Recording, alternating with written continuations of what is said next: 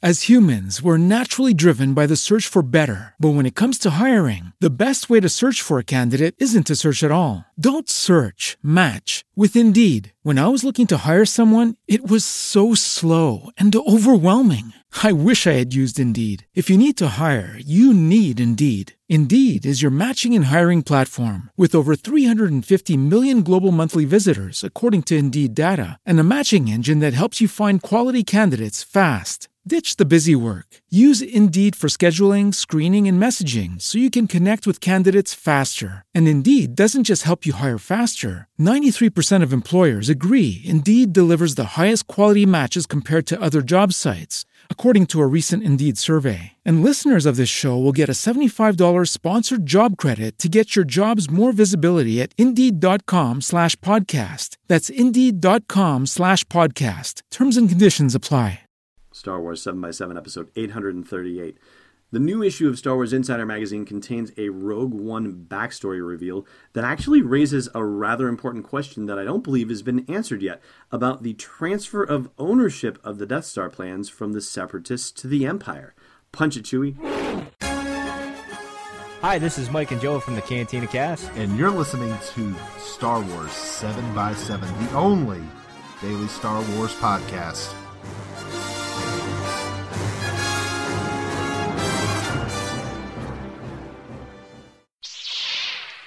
Hey, Rebel Rouser. Welcome to Star Wars 7x7.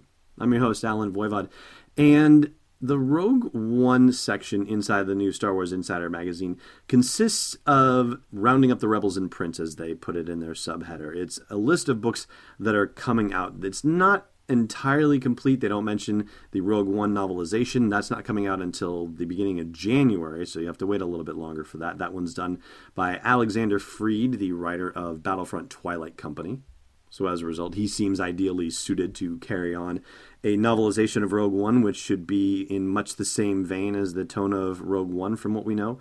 The thing, the rundown here also doesn't mention the art of Rogue One, which is coming out the day the movie releases, and there's one young reader thing that's not mentioned here either. But the thing I wanted to call your attention to is Catalyst, a Rogue One novel, which even just the way it's phrased almost makes it sound like there could be more Rogue One novels and that we're about to see some sort of spin off series from there, but I digress.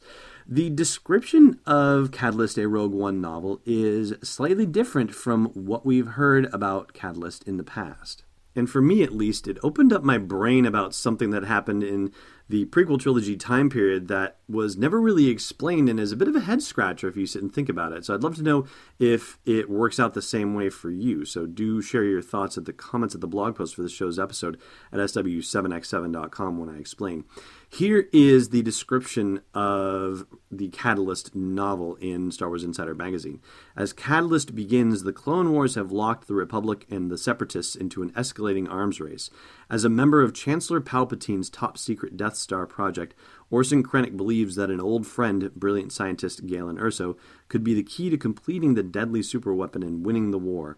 After Krennic rescues Galen, his wife Lyra, and their young daughter Jyn from separatist kidnappers, Krennic does his best to persuade Galen to continue his scientific studies in the Chancellor's and ultimately Emperor's service.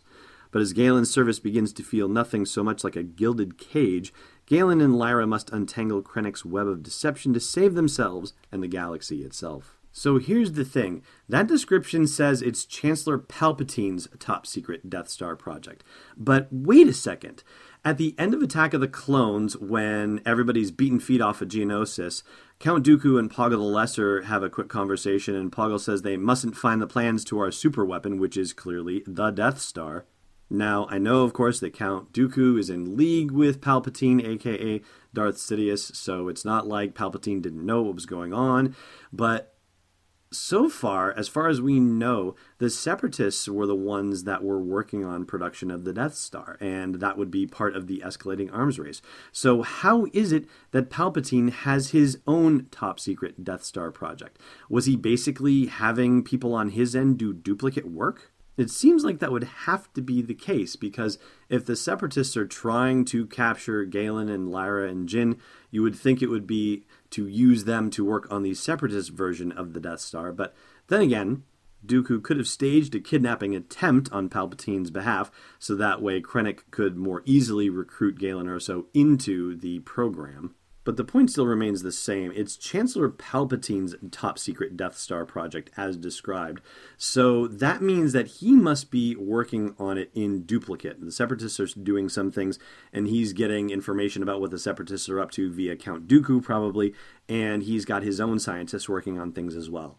Otherwise, the only explanation you can give for the Death Star being in progress enough for the end of Revenge of the Sith, where you see Palpatine and Vader looking out on the superstructure being constructed in space is that when Anakin Skywalker went to Mustafar to eliminate all the separatist leaders, that he somehow got a hold of the plans for the Death Star that they had been working on as part of this, or maybe the plans were stored in computers on Mustafar, and that information was still either salvageable on Anakin's person, despite him being all burned up, or it was still in the facility on Mustafar, and that part of Mustafar hadn't burned into the magma.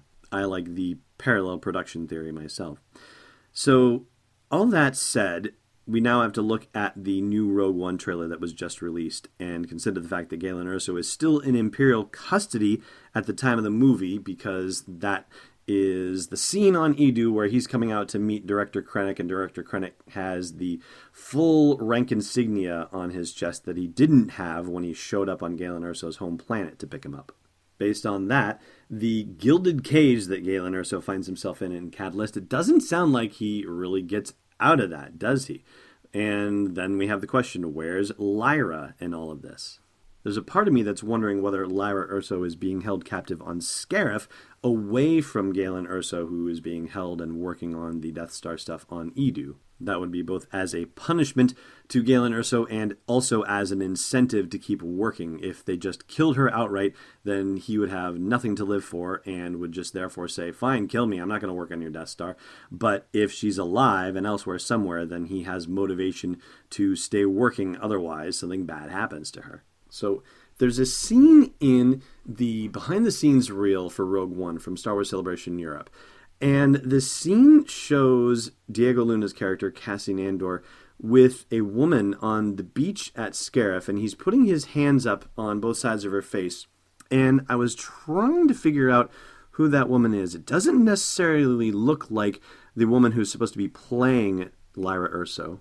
That would be Valene Kane, who is actually younger than Felicity Jones in real life, and so it's been talked about having her as the mother of Felicity Jones's character Jyn Erso in flashback, but whether she shows up later in the movie is hard to say. Obviously, they could cast a different actress if for some reason they wanted to, if they didn't want to just put makeup on her to make her look a little bit older. But there's a woman with whom Diego Luna's character Cassian Andor is having a moment on the beach of Scarif, and this is inside the behind the scenes reel that was released at Star Wars Celebration Europe.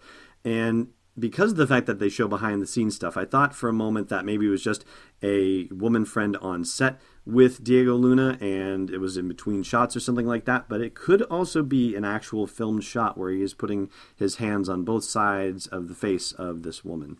Maybe this is Lyra Erso, maybe it isn't. I'm not sure. What I do know for sure is that we have a clearer picture of Galen's relationship with Orson Krennic and the Empire, and an interesting question that will be solved hopefully very soon the mystery of how the Death Star plans made the jump from being controlled by the Separatists to being controlled by Chancellor Palpatine, and for work to actually be being done on the Death Star by the Republic before the Clone Wars ended. Meanwhile, speaking of endings, that ends this part of the podcast, but I do have a trivia question for you on the other side of the break, so stay tuned. Hey, Rebel Rouser. You're listening to this podcast. Maybe you'd like to listen to a Star Wars story too. Luckily, we've got just the thing for you. We've partnered with Audible to give you a free download and a free 30-day trial of their awesome service. All you got to do is go to audibletrial.com slash SW7X7 to sign up and get your free download. They've got dozens of Star Wars titles anything you want to do to explore that galaxy far, far away. One more time for you, audibletrial.com slash SW7X7. All right, I'm back with a trivia question for you. What do you think, Chirrut? Can you handle it? I fear nothing. Yeah, he's always up for a good trivia question. Last time I asked you what Han Solo calls BB 8 in The Force Awakens, and that's ball, as in move ball. Today's question In what part of the body does Chewie get shot during the exchange of blaster fire on the Eravana?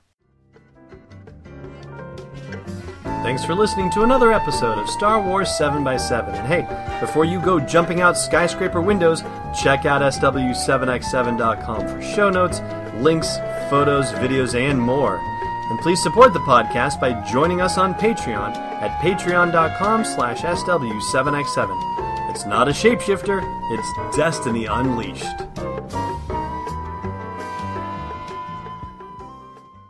Podcast is not endorsed or sponsored yet by Lucasfilm Limited, Disney, or 20th Century Fox. It is intended for entertainment and information purposes only. Star Wars, the Star Wars logo, all names and pictures of Star Wars characters, vehicles, and any other Star Wars related items are registered trademarks and or copyrights of Lucasfilm Limited or their respective trademark and copyright holders. May the force be with them. All original content is copyright 2016 Star Wars 7 by 7 We hope you love it.